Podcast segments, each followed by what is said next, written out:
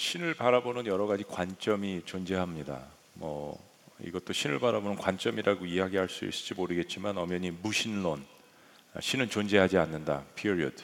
믿지 않는 것입니다.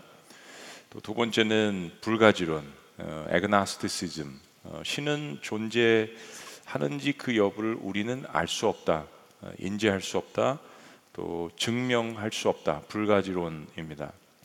세 번째는 이신론인데 디이즘이라고 불리는 이신론. 신은 우주를 창조했지만, 그러니까 신의 존재도 인정하고 창조도 인정을 하지만은 우주의 법칙에 맡길 뿐 신은 전혀 우주의 세계에 관여하지 않는다라는 방관자형의 이론이 있습니다.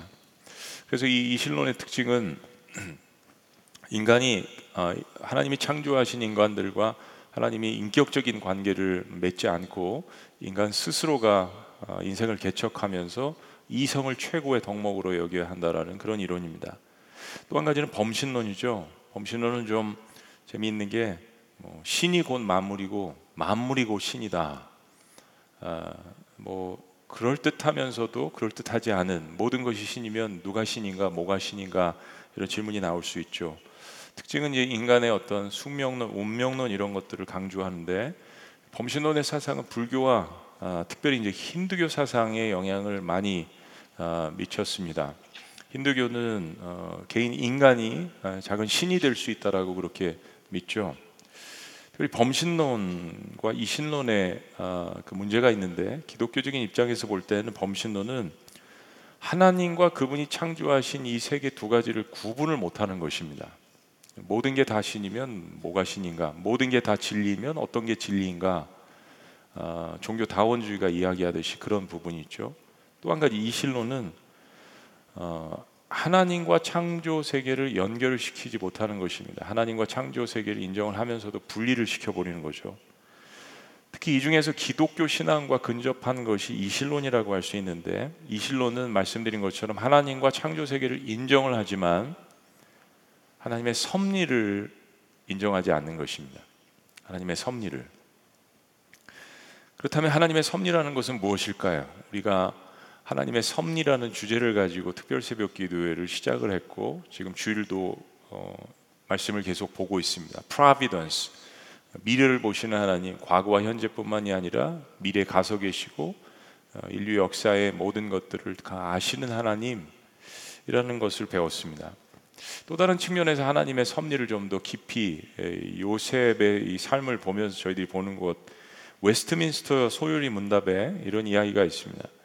하나님의 섭리하시는 일은 지극히 거룩함과 지혜와 권능으로서 모든 창조물과 그 모든 행동을 다시 이자 보존하시며 통치하시는 것입니다. 그러니까 하나님 창조, 보존, 그리고 통치, 다스림 이것이 하나님의 섭리라는 것을 아주 짤막하게 설명을 했죠.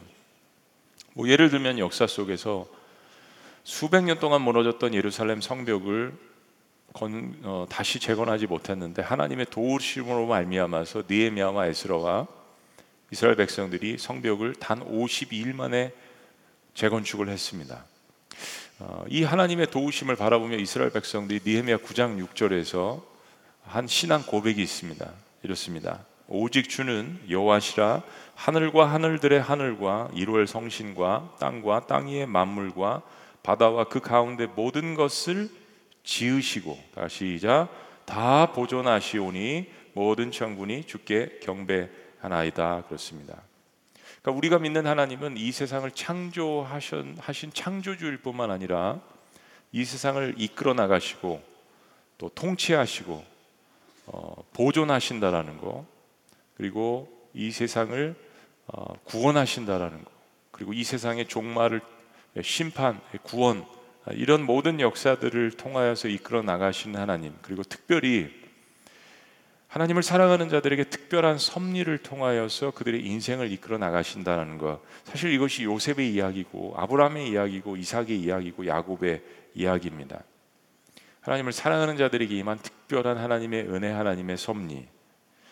형들에게 시기와 또 증오로 말미암아서 이집트에 노예로 팔려온 요셉 노예 생활 10년, 감옥 생활 더해서 무려 13년을 구덩이와 같은 낮은 곳에서 살았습니다. 근데 성경은 요셉의 삶이 너무 불행한 것처럼 이야기하지 않는 것이 하나님께서 함께 하심으로 형통했다, 형통했다. 라는 이야기를 단어로서 혹은 그 내용으로서 반복적으로 우리에게 계속 이야기합니다. 세상적인 관점에서 볼 때는 굉장히 불행한 것 같은데 그런데 하나님의 관점에서 볼 때는 요셉의 삶이 형통했다라고 이야기합니다.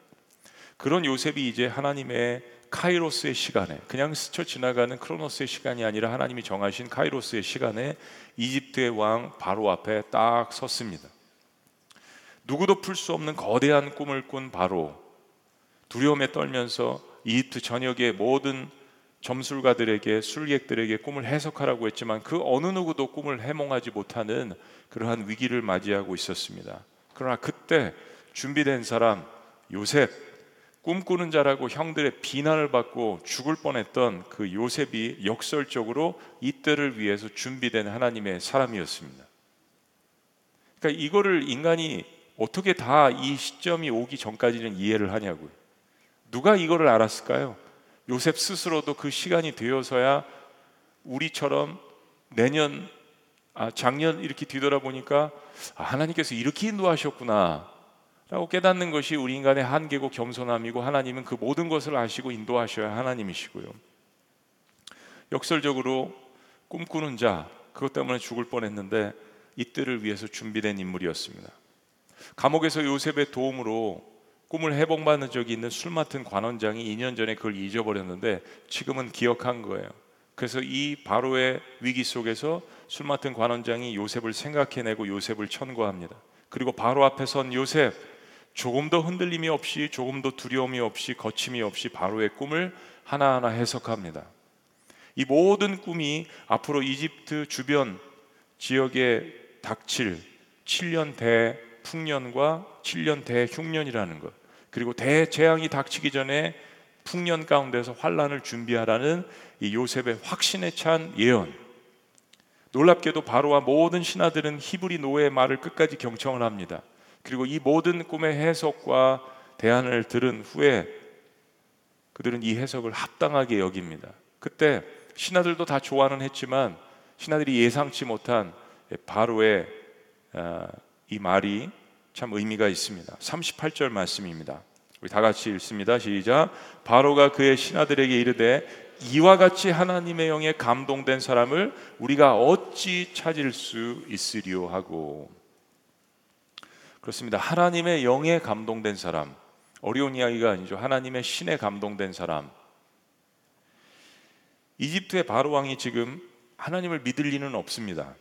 하나님에 대한 지식도 갖고 있는 사람이 아니고 그러나 바로 왕은 요셉에게 그가 믿는 하나님의 영이 충만한 것을 온 마음으로 느꼈습니다. 그리고 모든 신하들이 보는 앞에서 요셉에게 그 이야기를 합니다. 하나님의 영에 감동된 사람. 어떻게 이렇게 그가 믿는 하나님의 야외 하나님의 영에 감동된 사람을 우리가 찾을 수 있겠느냐? 요셉의 입으로 이것을 고백한 것이 아니라 바로의 입에서 이것을 고백하게 만들었습니다. 과연 하나님의 영에 감동된 요셉은 어떤 면에서 하나님의 영에 감동된 사람이라고 이야기를 하는 걸까요? 오늘 본문 말씀을 통해서 적어도 세 가지를 우리에게 교훈으로 알려줍니다. 그 첫째는 다른 사람의 인생에 주어도 하나님으로 만들라는 것입니다. 다른 사람의 인생의 주어도 하나님으로 만들어가고 있습니다. 하나님의 영에 감동된 사람의 주어는 하나님이십니다. 요셉은 바로 왕에게 꿈을 해석하면서 계속해서 그 꿈의 해석이 나에게 있지 않고 하나님에게 있다라는 것을 우리가 지난주에 읽으셨지만은 적어도 네 구절에 걸쳐서 계속해서 강조하는 것을 성경에 보여줍니다. 무슨 이야기입니까? 우리 인생의 해석이 우리 손에 있지 않고 하나님 손에 있다라는 것입니다. 우리가 내일을 두려워하고 미래를 두려워하고 마음이 초조해지고 하는 것은 사실은 우리의 인생을 우리 스스로 해석하려고 하기 때문이죠. 그러나 내일은 보지 못하는 인생의 한계를 안고 있기 때문에 이 두 가지가 부딪히면서 우리의 마음 가운데 평안이 사라지게 되는 것입니다. 요셉의 고백은 단순한 꿈 해몽이 아니라 인생의 해석이 하나님 손에 있다라는 것을 이야기하는 것입니다. 그래서 요셉은 자신의 사명은 하나님께 받은 그 지혜를 전달하는 전달자의 역할을 한다는 것을 강조한 것입니다. 우리는 그리스도가 아닙니다.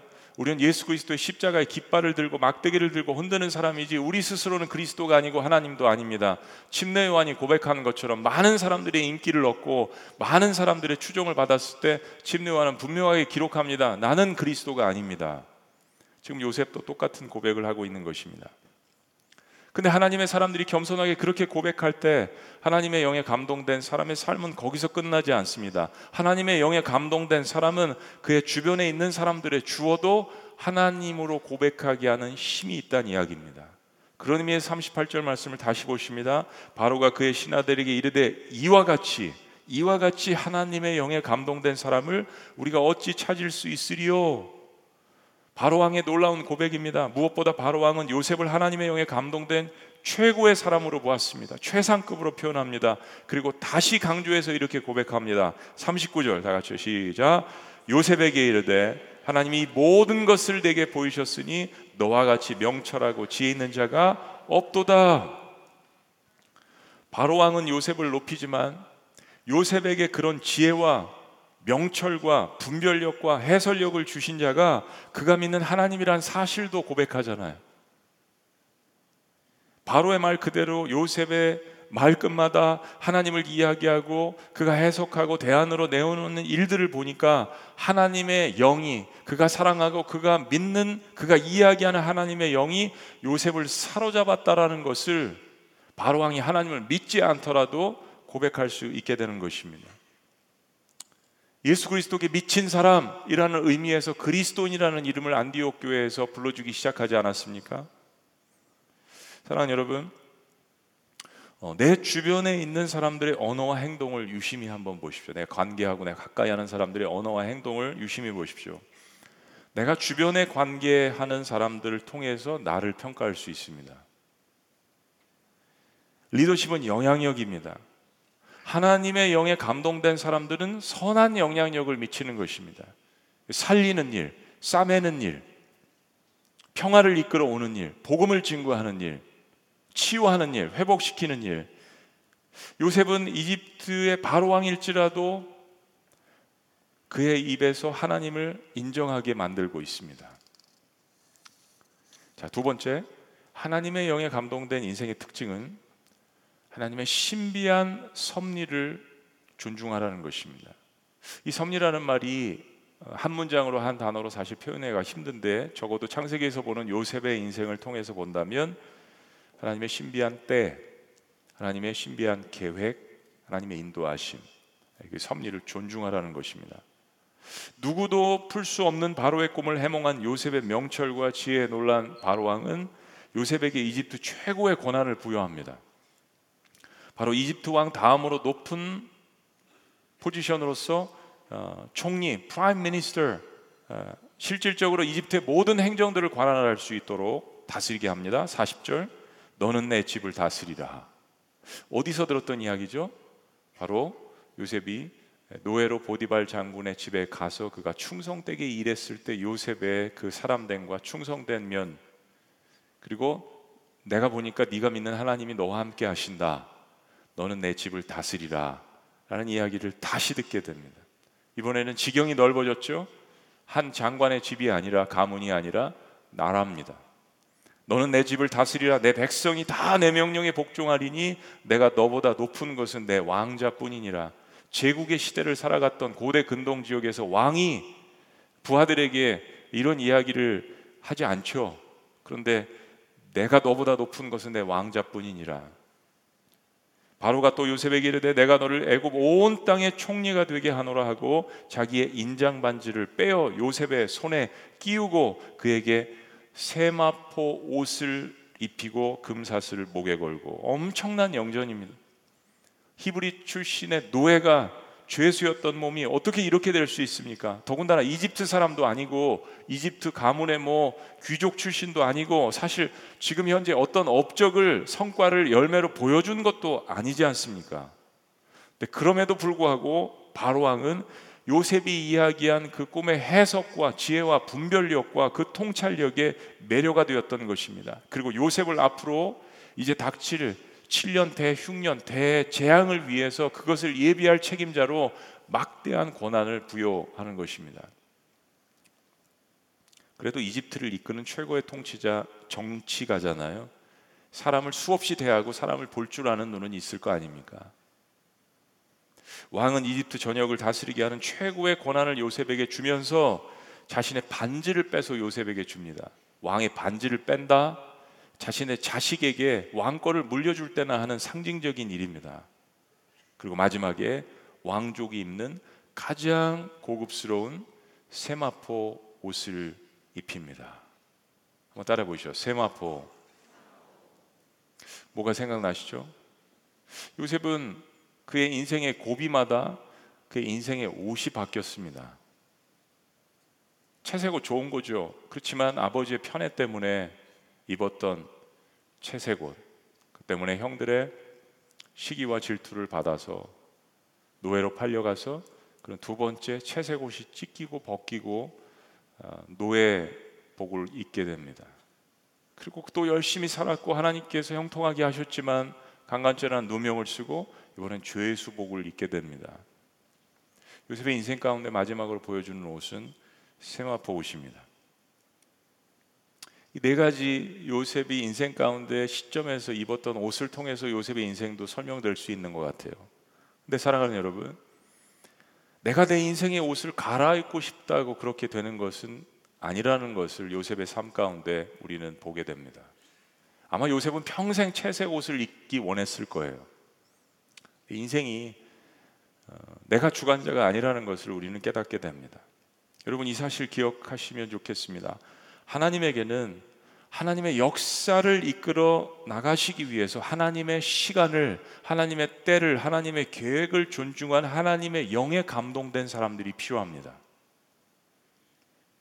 하나님 혼자서 다 이루실 수 있고 혼자서 일하실 수 있습니다. 근데 성경을 보니까 하나님의 형상을 따라 창조한 그 인간과 동역하기를 원하시고 하나님의 일을 맡겨주기를 원하시고 그 인간이 하나님께서 맡겨주신 그 일을 충실히 해내며 순종할 때 하나님께서 그 일을 통해서 영광 받으시며 얼마나 기뻐하신다라는 것을 우리는 성경을 통해서 보게 됩니다. 그게 하나님의 기쁨이라는 것. 그 인간을 창조하신 목적이라는 것. 요셉은 지난 13년간 구동의 시간들 속에서 하나님을 신뢰하는 법을 배웠습니다. 하나님을 신뢰하는 법. 저도 저희 자녀들이 인생 가운데 여러 가지 어려운 문제들, 결정의 문제들, 고난의 문제들, 하나님을 의심하는 문제들을 가질 때마다 그 이야기를 해주곤 합니다. 하나님을 신뢰하는 법을 배우는 시간이다. 하나님을 신뢰하는 법을 배우는 시간이야. 아빠도 그랬어. 아빠도 예수님 영접한 이후에도 믿음이 흔들릴 때가 있었고 하나님을 의심할 때가 있었고 근데 하나님이랑 더 가까워지기 위한 시간이야. 아빠랑 엄마도 부부 생활하면서 그런 시간들이 있어. 사랑하지 않기 때문이 아니야. 신뢰하는 법을 고난 가운데 배워야 되는 거야. 그러면서 하나님께서 가르쳐 주셨던 것 결코 그 고난의 시간들이 헛된 시간들이 아니라는 것을 하나님은 오늘 요셉 앞에서뿐만 아니라 이집트 전역을 다스리는 바로의 왕 앞에서 입증해 주시잖아요. 너의 지난 13년간의 구동의 시간이 결코 헛된 시간이 아니라는 것 바로 입술을 통해서 높이게 하십니다. 하나님은 아버지의 편으로 입은 채색 옷으로 말미암아서 시기와 미움을 받는 그런 채색 옷이 아니라 하나님의 영광을 드러내기 위한 세마포 옷을 요셉에게 입히게 하십니다. 요셉은 남을 배려할 줄 모르는 사람이었습니다. 사랑도 한쪽으로 그렇게만 받으면 문제가 생기는 거죠. 자기중심적인 사람이었습니다. 형들의 마음 따위는 생각하지 않았습니다. 고난이 그의 마음의 그릇과 깊이를 넓혀주고 있습니다. 다른 사람들도 담을 수 있는 그릇으로 변화되고 있지 않습니까? 광야의 한 구덩이에서 보디발 장군의 집에서 그리고 수년간 감옥에서 요셉은 하나님과 동행하며 하나님이 정하신 그 때 하나님의 계획, 하나님의 섭리 그걸 존중하는 법을 배우고 있었습니다. 올해 2023년도에도 저와 여러분들의 인생에 고난과 어려움이 닥칠 것입니다. 그때 사랑하는 여러분, 오늘 요셉의 삶을 잘 표현하는 시와 같은 전도서 3장 말씀을 특히 오늘 하루 다 묵상하셨으면 좋겠습니다. 때에 관한 이야기죠. 범사의 기한이 있고 천하 만사가 다 때가 있나니 날 때가 있고 죽을 때가 있으며 심을 때가 있고 심은 것을 뽑을 때가 있으며 죽일 때가 있고 치료할 때가 있으며 할 때가 있고 헐 때가 있고 세울 때가 있으며 울 때가 있고 웃을 때가 있으며 슬퍼할 때가 있고 춤을 출 때가 있으며 돌을 던져버릴 때가 있고 돌을 거둘 때가 있으며 안을 때가 있고 않는 일을 멀리할 때가 있으며 찾을 때가 있고 잃을 때가 있으며 지킬 때가 있고 버릴 때가 있으며 찢을 때가 있고 꿰말 때가 있으며 잠잠할 때가 있고 말할 때가 있으며 사랑할 때가 있고 미워할 때가 있으며 전쟁할 때가 있고 평화할 때가 있느니라. 9절 10절 다 같이요. 시작. 일하는 자가 그의 수고로 말미암아 무슨 이익이 있으랴? 하나님이 인생들에게 노고를 주사 애쓰게 하신 것을 내가 보았노라. 솔로몬의 고백입니다. 그렇게 일하는 자들 그 수고로 이게 무슨 유익이 있을까라고 인생들은 고민합니다. 사람들은 희노애락 다 겪죠. 생로병사 다 겪습니다. 근데 이 희노애락과 생로, 생로병사를 겪으면서 인생의 무상함도 생각합니다. 그러나 그것이 끝이 아니라는 거예요. 그 무상함으로 흙으로 돌아가는 것이 인생의 끝이라면 인생은 목적도 없고 선도 없고 악도 없고 판단도 없고 구원도 없고 점점 점점 더 허무주의로 갈 수밖에 없습니다. 그러나 하나님의 목적은 그 모든 것을 통해서 깨닫게 하시는 것이 있다라는 것입니다. 전도서 3장의 해석은 11절에 있습니다. 11절. 하나님이 모든 것을 지으시되 때를 따라 따라 하십니다. 때를 따라 하나님의 섭리라는 거죠. 때를 따라 아름답게 하셨고 아 그렇구나 하나님의 목적은 선하시구나 언제나 선하시구나 그리고 사람들에게 생로병사와 희노애락을 겪는 이 모든 것들 통해서 영원을 사모하는 마음을 주셨다는 것입니다. 허무주의가 아니라 인생의 무상함이 아니라 그걸 우리가 깊숙이 깨달을 때도 있는데 그러면 인생이 뭐를 위해서 사는 거지 아니란 이야기입니다. 영원이 있다라는 것을 깨닫게 하시는 것. 다시 만날 수 있다라는 것을 깨닫게 하시는 것. 이 땅에서 눈물을 흘리면서 수고하고 애썼던 것들을 갚아주시는 시간이 있다라는 것, 영혼을 사모하는 마음을 주셨다라는 것입니다. 그러나 하나님이 하시는 일의 시종을 사람으로는 측량할 수 없게 하셨느니라. 그렇습니다. 그래야 하나님과 인간이 구분되고 차이가 있죠. 인간이 미래를 알아서 좋은 것도 있지만 미래를 알기 때문에 망하는 법도 많습니다. 감당할 수 있는 그릇. 하나님이 정하신 때가 있습니다. 그리고 인생을 통해서 순간의 기쁨과 순간의 고통이 아니라 창조주가 주신 영혼을 사모하는 마음을 발견하게 되는 것. 그래서 영혼을 바라보며 오늘 하루를 살 수 있게 하시는 것. 그러나 이 모든 정하신 때와 인도하심과 계획은 전능하신 하나님의 섭리 속의 신비함 가운데 인도를 받는다라는 것을 존중할 줄 아는 것. 우리는 어린 자녀들에게 야, 그거 아니야. 라고 이야기할 때가 있습니다. 먼저 그 길을 걸었고 인생의 경험과 지식이 있기 때문에 인간과 인간 사이에서도 먼저 걸어간 사람들이 그런 조언을 할 수 있는데 우리를 만드신 창조주 하나님은 왜 그런 조언을 우리에게 할 수 없다는 이야기입니까? 왜 신뢰할 수 없다는 이야기입니까? 인생을 같이 살아나가는 지혜자들에게도 조언을 간구하며 카운셀링을 하고 기도를 받는데 왜 하나님에게는요? 더 해야죠. 바로 그것을 바라보고 존중하는 것이 하나님의 영에 감동된 사람들의 특징이라는 것입니다. 그래야 사실은 우리의 마음 가운데 평안이 임하게 되는 것입니다. 우리가 그토록 원하는 평안과 평강, 어떤 상황 가운데서도 하나님의 구원의 때와 인도하심이 있다는 것을 신뢰할 때에만 흔들리지 않는 세상이 흔들 수 없는 평강과 평안이 여러분 삶 가운데 넘쳐나시기를 주의 이름으로 축원합니다. 마지막 세 번째 하나님의 영에 감동된 사람들의 특징은 낮은 곳이나 높은 곳이나 하나님이 함께 하시는 형통을 경험하는 것입니다. 낮은 곳이나 높은 곳이나 하나님 함께 하시는 형통을 경험하는 것. 바로 왕은 요셉을 높이는 것에서만 그치지 않고 그것을 사람들 앞에서 선포하고 행동으로 보여줍니다. 43절. 자기에게 있는 버금술에 그를 태우매 무리가 그의 앞에서 소리지기를 엎드리라 하더라. 바로가 그에게 애굽 전국을 총리로 다스리게 하였더라. 바로가 요셉에게 이르되 나는 바로라. 애굽 온 땅에서 내 허락이 없이는 수족을 노릴 자가 없으리라 하고 창조주 하나님의 다스리심을 믿는 사람들의 믿음 가운데 하나는요. 하나님이 높이시면 낮출 자가 없고 하나님이 낮추시면 높일 자가 없다라는 것을 믿고 경험하는 사람들 그리고 그것이 내 인생에 적용되는 것 도 믿는 사람들입니다.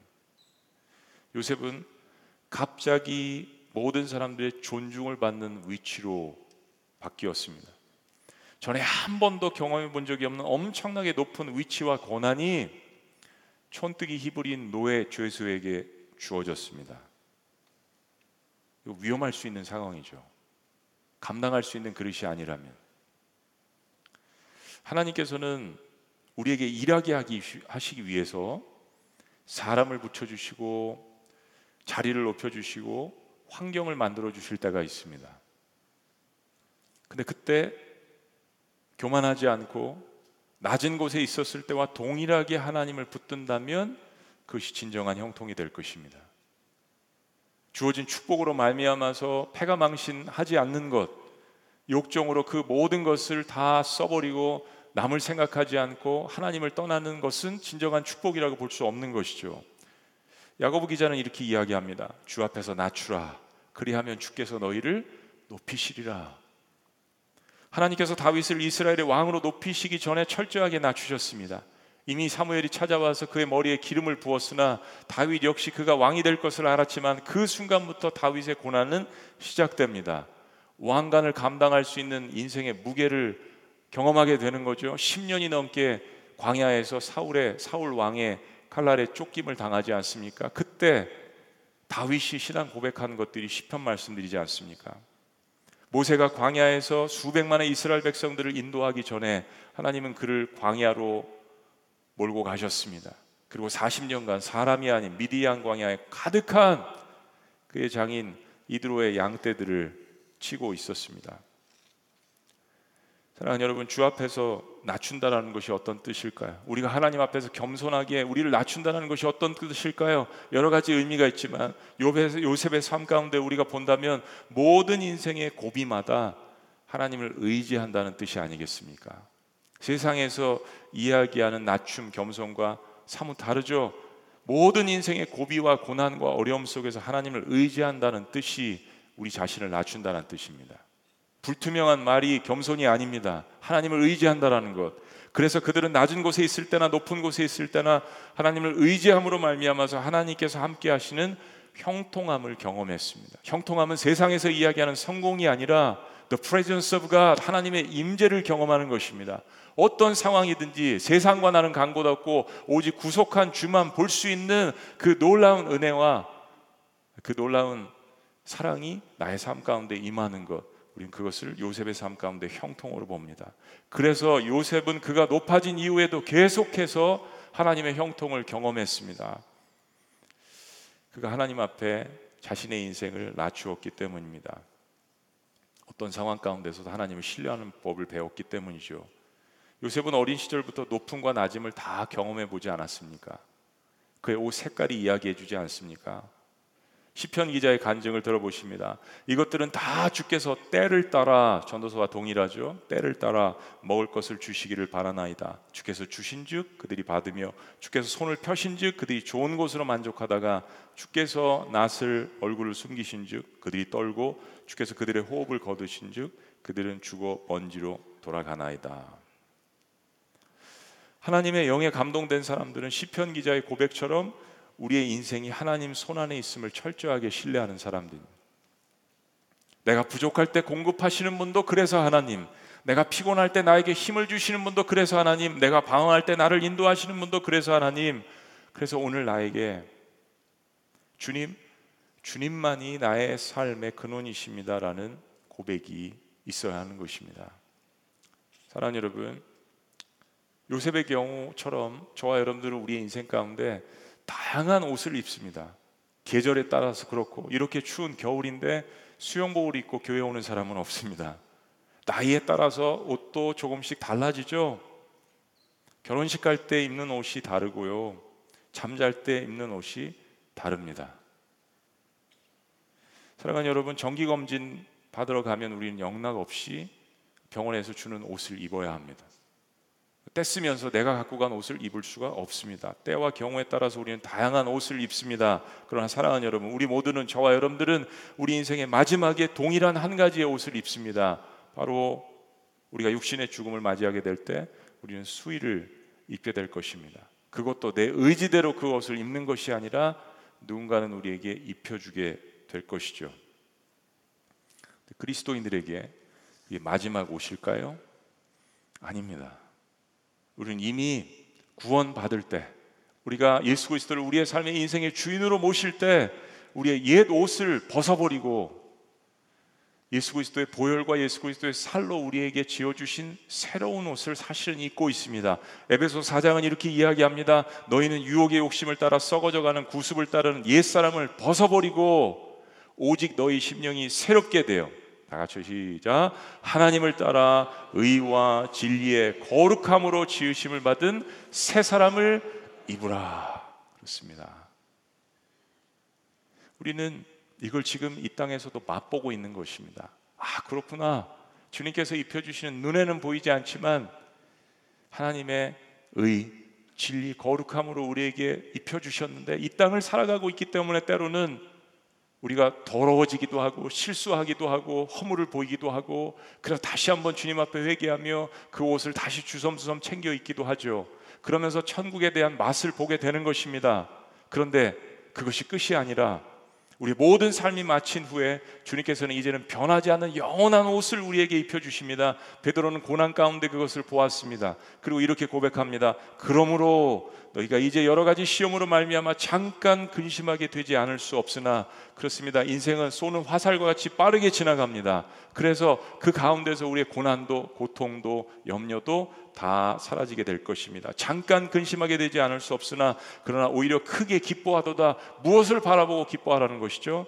너희 믿음의 확실함은 불로 연단하여도 없어질 금보다 더 귀하여 예수 그리스도께서 나타나실 때 칭찬과 영광과 존귀를 얻게 할 것이니라.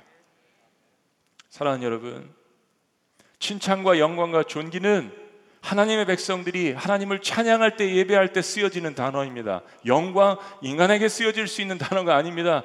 존귀 영원한 것을 바라보고 칭송하는 존귀라는 단어가 인간에게 쓰여질 수 없습니다. 근데 그럼에도 불구하고 우리의 죽음 이후에 주님께서 예수 그리스도의 옷을 입고 있는 우리에게 하나님께서 우리에게 부어 주실 그 영광스러운 옷의 이름은 칭찬과 영광과 존귀라는 것입니다. 썩어 없어질 것들에 인생을 투자하는 것이 아니라 하나님께서 보여주시는 이 영원한 옷들과 이 영광과 칭찬과 용, 이 칭찬과 영광과 존귀에 우리의 마음을 쏟아붓고 이 옷, 이 새 옷을 갈아입을 그러한 가슴 뛰는 마음으로 인생을 살아나갈 때 하나님께서 여러분 마음 가운데 하나님의 영을 충만하게 부어 주실 것을 주의 이름으로 축원합니다. 기도하시겠습니다.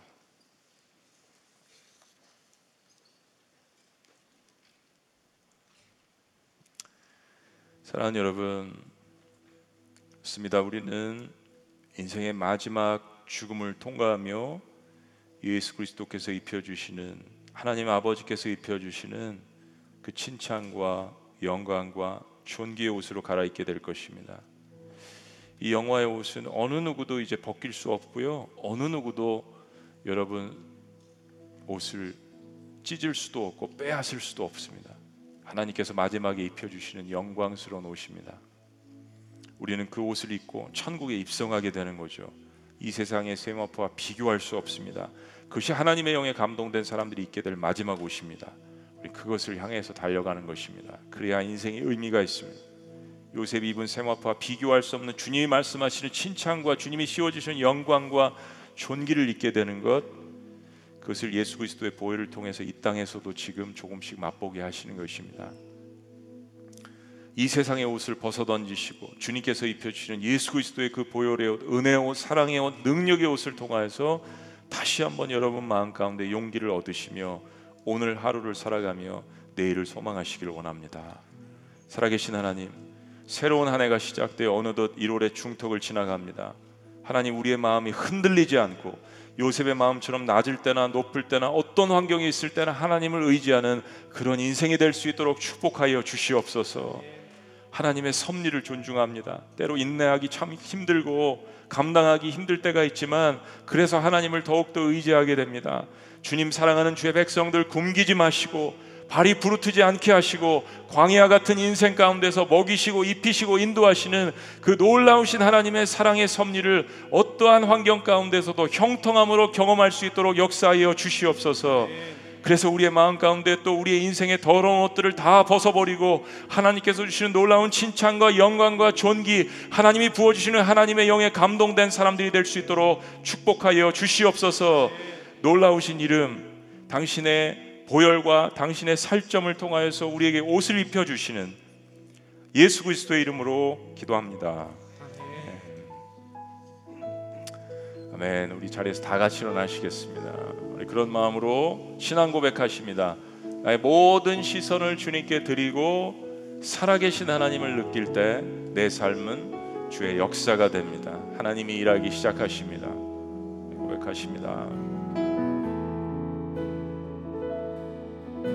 내게로부터 눈을 들어 주를 보기 시작할 때 주의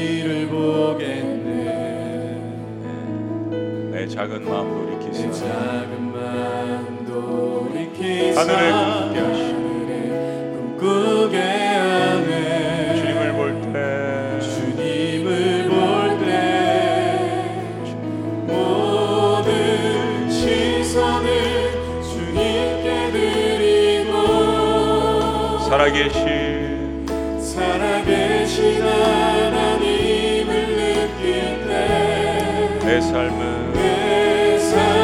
역사가 되고 하나님이 하나님이 일하기 시작하네 성령이 나를 변화시켜 모든 두려움 사라질 때 고백합니다. 성령이 나를 변화시켜 모든 두려움 사라질 때 주의 일 을 보겠네. 황폐한 땅 한가운데서 주님만 알게 되리. 주님을 볼때 모든 시선을 모든 시선을 주님께 드리고 고백합니다. 전능하신 전능하신 하나님을 느낄 때 세상은 세상은 주의 나라가 되고 하나님이 하나님이 일하기 시작 다 같이 우리 두 손 들고 고백합니다. 모든 시선을 모든 시선을 주님께 드리고 살아계신 하나님. 살아계신 하나님을 느낄 때 내 삶은 내 삶은 주의 역사가 되고 하나님이 일하기 시작 다시 한번 마지막으로 고백합니다. 모든 모든 시선을 주님께 드리고 전능하신 하나님, 전능하신 하나님을 느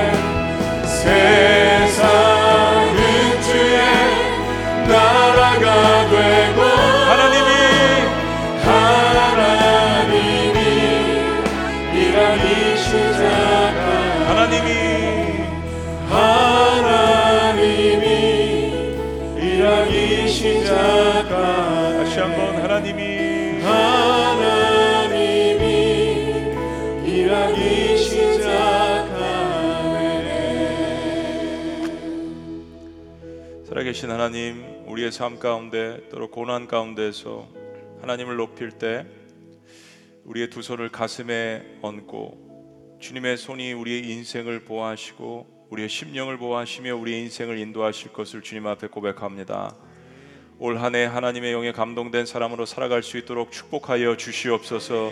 어떠한 상황 가운데서도 하나님을 사랑하고 하나님을 높일 때 우리를 독수리 날개치듯 올라가게 하시며 사슴의 발을 견고하게 하신과 같이 우리를 높이시는 그 하나님을 만날 수 있도록 주의 백성들과 동행하여 주시옵소서. 이제는 우리 주 예수 그리스도의 은혜와 하나님 아버지의 극진하신 사랑과 성령님의 감화 교통 역사하심이 하나님의 영에 감동된 사람이 어떤 사람인 줄 온전히 깨닫고 그렇게 말하고 그렇게 행동하고 다른 사람들에게 그 놀라운 축복을 나누며 그들의 인생에 주어도 하나님의 마- 하나님으로 만드는 영향력을 발휘하기를 원하는 주의 백성들의 위대한 고백과 삶 위에 지금부터 영원토록 함께 하시기를 간절히 축원합나이다. 아멘.